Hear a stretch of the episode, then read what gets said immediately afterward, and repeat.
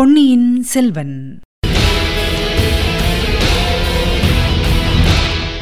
வணக்கம் நீங்கள் கேட்டுக்கொண்டிருப்ப தமிழசேஃபம் தமிழசேஃபமில் இனி நீங்கள் கேட்கலாம் பொன்னியின் செல்வன்.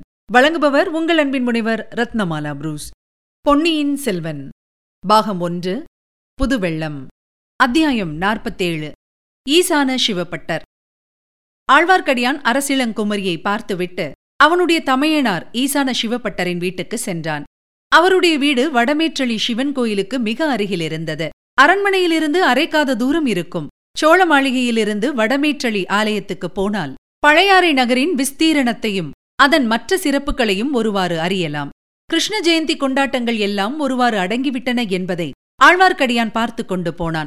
வீட்டுப் பகுதிகளின் வழியாக சென்றபோது ஸ்திரீகள் அங்கங்கே வீட்டு ஓரங்களில் கூடி நின்று கோபமாக பேசிக் கொண்டிருப்பதை கவனித்துக் கொண்டு போனான். அந்த ஸ்திரீகள் அனைவரும் தத்தம் கணவர்கள் அல்லது புதல்வர்களின் கழுத்தில் வஞ்சி பூமாலை அணிவித்து உற்சாகமாக ஈழத்துப் போர்முனைக்கு அனுப்பியவர்கள். நாலு திசைகளிலும் சோழ சைனியங்கள் நடத்திய வீரப் போர்களில் யாராவது ஒரு வீரன் அந்த ஒவ்வொரு வீட்டிலிருந்தும் சென்று வீர சொர்க்கம் அடையாமலிருந்தது கிடையாது. அப்படிப்பட்ட பெண்கள் இப்போது அதிருப்தியுடன் முணுமுணுத்து பேசிக் கொண்டிருந்ததை திருமலையப்பன் பார்த்தான். இதெல்லாம் என்ன விபரீதத்தில் போய் முடியப் போகிறதோ என்று கவலைப்பட்டுக் கொண்டே சென்றான். வடமேற்றளி கோயிலை அவன் அடைந்தபோது நன்றாக இருட்டுவிட்டது. அப்பர் பெருமானால் பாடப்பெற்ற கோயில் இதுதான். அந்த மகானுடைய காலத்தில் இக்கோயிலை சுற்றி சமணர்கள் செயற்கை குன்றுகளை எடுத்து அந்த குன்றுகளில் முளைகளை அமைத்திருந்தார்கள். அப்படி ஏற்பட்ட செயற்கை மலை குகைகளில் திகம்பர சமணர்கள் உட்கார்ந்து தவம் செய்து கொண்டிருந்தார்கள். இதை நமக்கு ஞாபகப்படுத்துவதற்காக இன்றைக்கும் பழையாறைக்கு அருகில் முளையூர் என்று ஓர் ஊர் இருக்கிறது. அப்பர் பெருமான் பழையாறை ஸ்தல மகிமையைப் பற்றி கேள்விப்பட்டு அங்கு வந்து சேர்ந்தபோது சமணர்களின் முளைகள் சிவன் கோயிலை அடியோடு மறைத்திருந்தன. இதை ஆத்ம ஞானத்தினால் அறிந்த அப்பர் மனம் வருந்தினார். பல்லவர்களின் பிரதிநிதியாக அச்சமயம் சோழ நாட்டை பரிபாலித்து வந்த சிற்றரசனிடம் முறையிட்டார். அரசன் அந்த செயற்கை முளைகளில் ஒரு பகுதியை இடித்து அப்புறப்படுத்தினான். உள்ளே சிறிய சிவன் கோயில் இருப்பது தெரிந்தது. அப்பர் பரவசமடைந்து பாடினார். அந்த கோயில் பிற்பாடு சோழ மன்னர்களால் சிறப்படைந்து கற்றளியாக கட்டப்பட்டது. ஆனால் இன்னமும் கோயிலை சுற்றிலும் முளைகள் சூழ்ந்து பிரகாரச் சுவர் போல் அமைந்திருந்தன. கோயிலுக்குள் பிரவேசிப்பதற்கு கோபுர வாசல் ஒன்றுதான் இருந்தது. வேறு வாசலே கிடையாது. கோபுர வாசல் வழியாக கோயில் பிரகாரத்துக்குள் சென்று ஈசான சிவபட்டரின் வீட்டை சுலபமாக அடையலாம். இல்லாவிட்டால் சுற்றி வளைத்துக் கொண்டு போக வேண்டும். இப்படி தன் தமையனாரின் வீட்டை குறுக்கு வழியில் அடைவதற்காக திருமலை கோபுர வாசலுக்குள் நுழைந்தான். உள்ளே சுவாமி சந்நிதியில் சில அடியார்கள் நிற்பது தெரிந்தது. அவர்கள் கிருஷ்ணனைப் போலவும் பலராமரைப் போலவும் வேஷம் தரித்து வந்த கோஷ்டியார் என்று தோன்றியது. ஆஹா இவர்கள் எங்கே இங்கு வந்து சேர்ந்தார்கள்? என்று அவன் எண்ணமிடுவதற்குள் ஈசான சிவப்பட்டர் கோயிலுக்குள்ளே இருந்து அவசரமாக வெளியேறி வந்தார். அப்போதுதான் கோபுர வாசலுக்குள் நுழைந்திருந்த திருமலையின் கையை பிடித்து பரபரவென்று வெளியில் இழுத்துச் சென்றார். அண்ணா இது என்ன? என்று ஆழ்வார்க்கடியான் கேட்டான். சொல்லுகிறேன் திருமலை இனிமேல் நம்முடைய உறவெல்லாம் கோவிலுக்கு வெளியே இருக்கட்டும். நீ பதிதன் சிவநிந்தனை செய்யும் சமயப்பிரஷ்டன். இந்த சிவாலயத்துக்குள் நீ அடியெடுத்து வையாதே. தெரிகிறதா? நானும் எத்தனையோ பொறுத்திருந்தேன். இன்றைக்கு பெரிய மகாராணியின் முன்னால் நீ பேசியதை என்னால் சகிக்க முடியவில்லை. வீட்டுக்கு வேண்டுமானால் வந்து உன் பெரிய வயிற்றை நிரப்பிக் கொண்டு போ. ஆனால் கோயிலுக்குள் அடியெடுத்து வைக்காதே. அடி வைத்தால் நான் சண்டேஸ்வர நாயனாராகி விடுவேன். இவ்வாறு சொல்லி ஈசான சிவப்பட்டர் திருமலையின் கழுத்தை பிடித்து ஒரு தள்ளு தள்ளிவிட்டு கோயில் கதவை படார் என்று சாத்தினார். அண்ணா அண்ணா என்று திருமலை ஏதோ சொல்ல ஆரம்பித்ததை ஒரு கணமும் காது கொடுத்து கேட்காமல் கோவில் கதவை உட்புறம் தாளிட்டுக் கொண்டு போய்விட்டார். ஓஹோ அப்படியா சமாச்சாரம்? என்று ஆழ்வார்க்கடியான் முணுமுணுத்துக் கொண்டான். சற்று நேரம் அங்கேயே நின்றான். பிறகு அச்சிவனார் கோயிலை சமணர் முளைகள் உட்பட இரண்டு மூன்று தடவை சுற்றி வந்தான். வலப்புறமாய் சென்றால் பிரதட்சிணம் செய்ததாகிவிடும் என்று வேண்டுமென்றே இடதுபுறமாக சுற்றி வந்தான். வட்ட வடிவமாக அமைந்திருந்த செய்குன்றுகளில் சமணர் முளைவாசல்கள் எல்லாம் நன்கு அடைக்கப்பட்டிருப்பதை பார்த்தான். பின்னர் ஈசான சிவபட்டரின் வீடு சென்றான். வேடிக்கை வேடிக்கையாக பேசும் திருமலையிடம் பட்டரின் மனையாளுக்கு மிக்க பிரியம்.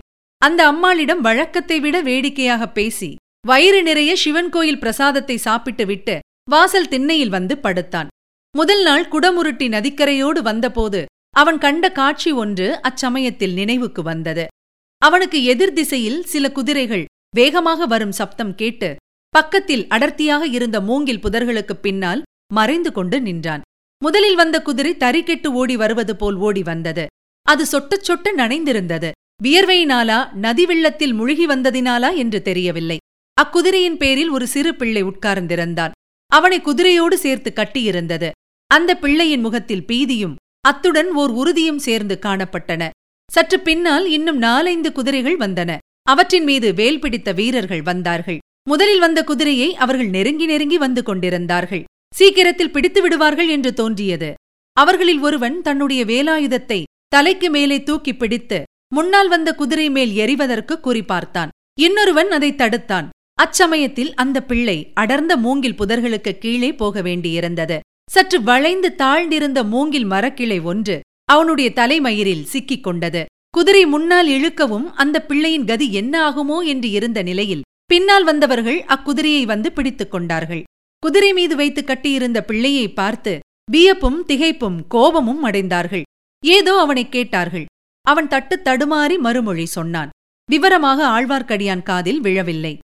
அவன் எங்கே? அவன் எங்கே? என்று அடிக்கடி பலமுறை கேட்ட கேள்வி காதில் விழுந்தது. அந்த இளம்பிள்ளை ஆற்றோடு போய்விட்டான் வெள்ளத்தில் விழுந்து விட்டான் என்று விம்மி அழுது கொண்டே சொன்னதும் காதில் விழுந்தது. பிறகு அவ்வீரர்கள் அந்த பையனையும் குதிரையையும் தங்களுடன் அழைத்துக் கொண்டு ஆற்றங்கரையோடு போய்விட்டார்கள். இந்த சம்பவத்தின் பொருள் என்னவென்பது திருமலையப்பனுக்கு அச்சமயம் விளங்கவில்லை. இப்போது கொஞ்சம் விளங்குவது போல் தோன்றியது. இதற்கிடையில் அந்த வீதி நாடக கோஷ்டியின் நினைவும் அவனுக்கு வந்தது. முக்கியமாக கம்சன் வேஷம் தரித்து மரபொம்மை முகத்தினால் சொந்த முகத்தை மறைத்துக் கொண்டிருந்தவனின் நடை உடை பாவனைகளும் குரலும் நினைவுக்கு வந்தன. முன்னம் கேட்டது போல் தொனித்த அக்குரல் யாருடைய குரல் என்பது பற்றியும் விளக்கம் ஏற்படத் தொடங்கியது. இரவு அர்த்தஜாம பூஜையை முடித்துக்கொண்டு ஈசான சிவப்பட்டர் தம் இல்லத்துக்கு வந்தார். வாசல் திண்ணையில் ஆழ்வார்க்கடியான் படுத்திருப்பதை பார்த்தார். திருமலை திருமலை! என்று கோபக்குரலில் கூப்பிட்டார். திருமலை நல்ல தூக்கத்தில் ஆழ்ந்திருப்பதாக பாசாங்கு செய்தான். வீட்டுக்கதவை படார் என்று சாத்திக் கொண்டு பட்டர் உள்ளே போனார். தமது மனைவியாருடன் அவர் சண்டை பிடிக்கிற தோரணையில் பேசியது அரைகுறையாக திருமலையின் காதில் விழுந்தது. தன்னை பற்றித்தான் சண்டை என்பதை திருமலை தெரிந்து கொண்டான். காலையில் எழுந்ததும் ஈசான சிவப்பட்டர் திருமலையிடம் வந்து மறுபடி நாடு சுற்ற எப்போது புறப்படுகிறாய்? என்று கேட்டார். தங்கள் கோபம் தணிந்த பிறகு புறப்படுவேன் அண்ணா என்றான். இனி என்னை அண்ணா என்று கூப்பிடாதே. இன்று முதல் நான் உன் தமையனுமல்ல நீ என் தம்பியுமல்ல. நீ சிவதுவேஷி நீசன் சண்டாளன். பட்டரின் மனைவி திருமலைக்காக பரிந்து எதற்காக இப்படியெல்லாம் அவனை சபிக்கிறீர்கள்? இத்தனை நாளும் சொல்லாததை அவன் இப்போது என்ன புதிதாக சொல்லிவிட்டான்? உங்களுக்குத்தான் சிவபக்தி ரொம்ப அதிகமாக முற்றிவிட்டது என்றாள். உனக்கு ஒன்றும் தெரியாது. அவன் நேற்று பெரிய மகாராணியின் முன்னிலையில் என்னவெல்லாம் சொன்னான் தெரியுமா? சுடுகாட்டில் சாம்பரை பூசிக்கொண்டு திரியும் பரமசிவனுக்கு கோவில் என்னத்திற்கு? என்று கேட்டான். என் காதில் ஈயத்தை காய்ச்சி ஊற்றியது போல் இருந்தது. மகாராணி ராத்திரியெல்லாம் தூங்கவே இல்லையாம். இனிமேல் அப்படியெல்லாம் பேச மாட்டான். நான் புத்தி சொல்லி திருத்தி விடுகிறேன். அவனிடம் நல்ல வார்த்தையாக சொன்னால் கேட்கிறான் என்றாள். நல்ல வார்த்தையுமாயிற்று பொல்லாத வார்த்தையுமாயிற்று. அவன் ராமேஸ்வரத்துக்கு உடனே போகட்டும். ராமர் பூஜை செய்து பாவத்தை போக்கிக் கொண்ட சிவலிங்கத்தை இவனும் பூஜை செய்துவிட்டு வரட்டும். அதுதான் இவனுக்கு பிராயச்சித்தம். அப்படி செய்யும் வரையில் நான் இவன் முகத்திலேயே விழிக்க மாட்டேன் என்றார். திருமலையின் உதடுகள் துடித்தன. வட்டியுடன் சேர்த்து திருப்பிக் கொடுப்பதற்குத்தான். ஆனால் பேசினால் காரியம் கெட்டுவிடும் என்று பொறுமையை கடைபிடித்தான். பட்டரின் பத்தினி இச்சமயத்தில் மறுபடியும் தலையிட்டு அதற்கென்ன? ராமேஸ்வரத்துக்கு போகச் சொன்னால் போகிறான். அவனுடன் நாமும் போகலாம். இத்தனை நாள் ஆகியும் நமக்கும் தான் குழந்தை பிறக்கவில்லை. பூர்வ ஜென்மத்தில் என்ன பாவம் செய்தோமோ என்னமோ? திருமலை எல்லாருமாக ராமேஸ்வரத்துக்கு போகலாமா? என்று கேட்டாள். அவர்கள் இரண்டு பேரையும் சிவப்பட்டர் முறைத்து கோபமாக பார்த்துவிட்டு போய்விட்டார். கொஞ்ச நேரத்துக்கெல்லாம் ஈசான பட்டர் திரும்பி வந்து திருமலையிடம் சாந்தமாக பேசினார். தம்பி கோபம் பாபம் சண்டாளம் என்று பெரியோர்கள் சொல்லியிருக்கிறார்கள். நான் கோபத்துக்கு இடம் கொடுத்து விட்டேன். உனக்கு ஒன்றும் வருத்தமில்லையே? என்றார். இல்லவே இல்லை என்று சொன்னான் ஆழ்வார்க்கடியான். அப்படியானால் நீ இங்கே இரு. உச்சிக்கால பூஜையை முடித்துக்கொண்டு நான் வந்து விடுகிறேன்.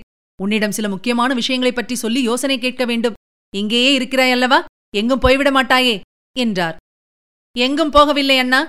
தங்களை விட்டு எங்கும் போவதாக உத்தேசமில்லை என்றான். பட்டர் போய்விட்டார். ஆழ்வார்க்கடியான் தனக்குத்தானே அப்படியா சமாச்சாரம்? என்று சில முறை சொல்லிக் கொண்டான். பிறகு அண்ணியிடம் கூட சொல்லிக் கொள்ளாமல் புறப்பட்டான். செய்குன்றுகள் சூழ்ந்த வடமேற்றளி கோயிலை இரண்டு மூன்று தடவை சுற்றி வந்தான். அவ்வப்போது ஏதேனும் சத்தம் கேட்டால் உடனே மறைந்து நின்று கொண்டான். அவன் எதிர்பார்த்தது வீண் போகவில்லை. சமணர் முளைகளில் ஒன்றின் வாசல் மெதுவாக திறந்தது. முதலில் ஈசான சிவப்பட்டர் மூன்று பக்கமும் பார்த்துவிட்டு வெளியே வந்தார். பின்னால் இன்னொரு மனிதன் வெளிப்புறப்பட்டு வந்தான். ஆஹா! இவன் யார்? முகம் தெரியவில்லையே. உடல் அமைப்பை பார்த்தால் கம்சன் வேடம் பூண்டிருந்தவன் மாதிரி இருக்கிறது. யாராயிருக்கும்? இதை கண்டுபிடிக்காமல் விடுவதில்லை. ஓஹோ இதற்குத்தானா இவ்வளவு கோபதாபம் மூடுமந்திரமெல்லாம் முளையிலிருந்து வெளிப்பட்ட இருவரும் முன்னால் சென்றார்கள். ஆழ்வார்க்கடியான் ஒதுங்கி பதுங்கி மறைந்து பின்தொடர்ந்தான் சிறிது நேரம் நடந்ததும் ஓடைக்கரையை அடைந்தார்கள். சோழ மாளிகைக்கு பின்புறத்தில் கடலைப் போல பரவி அலைமோதிக் கொண்டிருந்த ஓடையைத்தான். ஆனால் மாளிகைக்கு வெகு தூரம் மேற்கில் இருந்தது அத்துறை. ஓடைக்கரையில் அடர்ந்த மரங்கள் பல இருந்தன. அவற்றில் ஒன்றின் பின்னால் ஆழ்வார்க்கடியான் நின்று இரண்டு கிளைகளுக்கு நடுவில் தலையை நீட்டி பார்த்து கொண்டிருந்தான். படகு ஒன்று அலையில் அலைபுரண்டு மிதந்தது. அரண்மனை படகு மாதிரி தோன்றியது. படகுக்காரன் கரையில் நின்று கொண்டிருந்தான். பட்டரையும் அவருடன் வந்தவனையும் பார்த்ததும் அவன் படகை கரையோரமாக இழுத்து நிறுத்தினான். இருவரும் படகில் ஏறிக் கொண்டார்கள். படகு நீரில் போக ஆரம்பித்ததும் பட்டருடன் வந்த மனிதன் கரை பக்கம் திரும்பி பார்த்தான். அவன் முகம் பளிச்சென்று நன்றாய் தெரிந்தது. ஆழ்வார்க்கடியானுக்கு வியப்பு ஒன்றும் உண்டாகவில்லை. அவன் எதிர்பார்த்த மனிதன்தான் அவன். வீரநாராயணபுரத்திலும் கொள்ளிடத்துப் படகிலும் சந்தித்த அந்த வீர வாலிபன்தான் கம்சன் வேடம் பூண்டிருந்தவனும் அவனே என்பதில் சந்தேகமில்லை. அவர்கள் படகிலேறி எங்கே போகிறார்கள்? அதையும் கண்டுபிடித்து விட வேண்டியதுதான். அதாவது தன்னுடைய ஊகம் சரிதானா என்று பார்த்துவிட வேண்டும். சோழ மாளிகைகள் பல வானளாவி நின்ற வீதியில் கடைசி மாளிகை ஒன்று பூட்டப்பட்டு கிடந்தது. அது சுந்தர சோழரின் முதன் மந்திரியான அனிருத்த பிரம்மராயரின் மாளிகை. முதன் மந்திரி அனிருத்தர் பாண்டிய நாட்டின் ராஜரீக நிர்வாகத்தை செப்பனிட்டு அமைப்பதற்காக மதுரை சென்றிருந்தார். அவருடைய குடும்பத்தார் தஞ்சாவூரில் இருந்தார்கள் ஆகையால் அவருடைய பழையாறை மாளிகை பூட்டப்பட்டு கிடந்தது. ஆழ்வார்க்கடியான் இந்த மாளிகைக்கு வந்து சேர்ந்தான். அவனைக் கண்டதும் மாளிகை காவலர்கள் பயபக்தியுடன் வந்து நின்றார்கள். மாளிகையின் கதவை திறக்கும்படி பணித்தான். காவலர்கள் கதவை திறந்தார்கள். பிறகு அவன் கட்டளைப்படி வெளிப்பக்கம் சாத்தி பூட்டினார்கள். மாளிகையின் மூன்று கட்டுக்களையும் கடந்து பின்புறத் தோட்டத்துக்கு வந்து சேர்ந்தான். அத்தோட்டத்திலிருந்து நெருக்கமான மரஞ்செடிகளை பிளந்து கொண்டு கொடி வழி ஒன்று சென்றது. திருமலை அதில் புகுந்து சென்று சிறிது நேரத்தில் குந்தவை தேவியின் மாளிகை தோட்டத்தை அடைந்தான். கொடிவீடு ஒன்றில் மறைவான இடத்தில் நின்று சுற்றுமுற்றும் பார்த்து கொண்டிருந்தான். இவ்வளவு சிரமம் அவன் எடுத்துக்கொண்டது வீண் போகவில்லை. காளிதாசன் முதலிய மகாகவிகள் வர்ணிக்க வேண்டிய நாடக நிகழ்ச்சி ஒன்று அங்கே நடந்தது. நீரோடைக்கரையில் படகு வந்து நின்றது. அதிலிருந்து ஈசான பட்டரும் வந்தியத்தேவனும் இறங்கினார்கள். பிறகு நீர்த்துறையின் படிக்கட்டுகளின் வழியாக ஏறி வந்தார்கள். படிக்கட்டுகளுக்கு சற்று தூரத்தில் தோட்டத்தில் அமைந்திருந்த பளிங்குக்கல் மேடையில் இளைய பிராட்டி குந்தவை அமர்ந்திருந்தாள். படகில் வந்தவர்கள் நீர்த்துறையில் படிக்கட்டுகளில் ஏறி மேற்படிக்கு வந்ததும் இளைய பிராட்டி குந்தவை தேவி எழுந்து நின்றாள். வந்தியத்தேவன் அப்போதுதான் அப்பெண்ணரசியின் திருமுகத்தை கூர்ந்து பார்த்தான். பார்த்தது பார்த்தபடியே நின்றான். அவனுக்கும் இளைய பிராட்டி குந்தவைக்கும் மத்தியில் ஒரு பூங்கொடி தன் இளந்தளிர்கரத்தை நீட்டி இடைமறித்து நின்றது. அந்த கொடியில் ஓர் அழகிய பட்டுப்பூச்சி. பல வர்ண இறகுகள் படைத்த பட்டுப்பூச்சி வந்து உட்கார்ந்தது.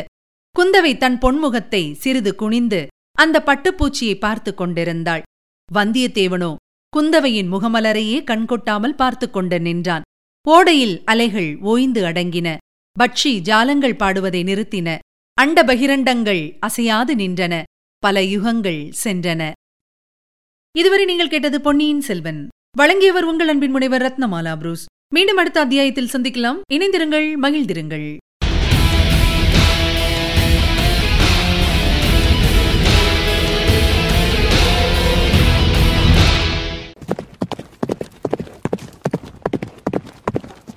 பொன்னியின் செல்வன்.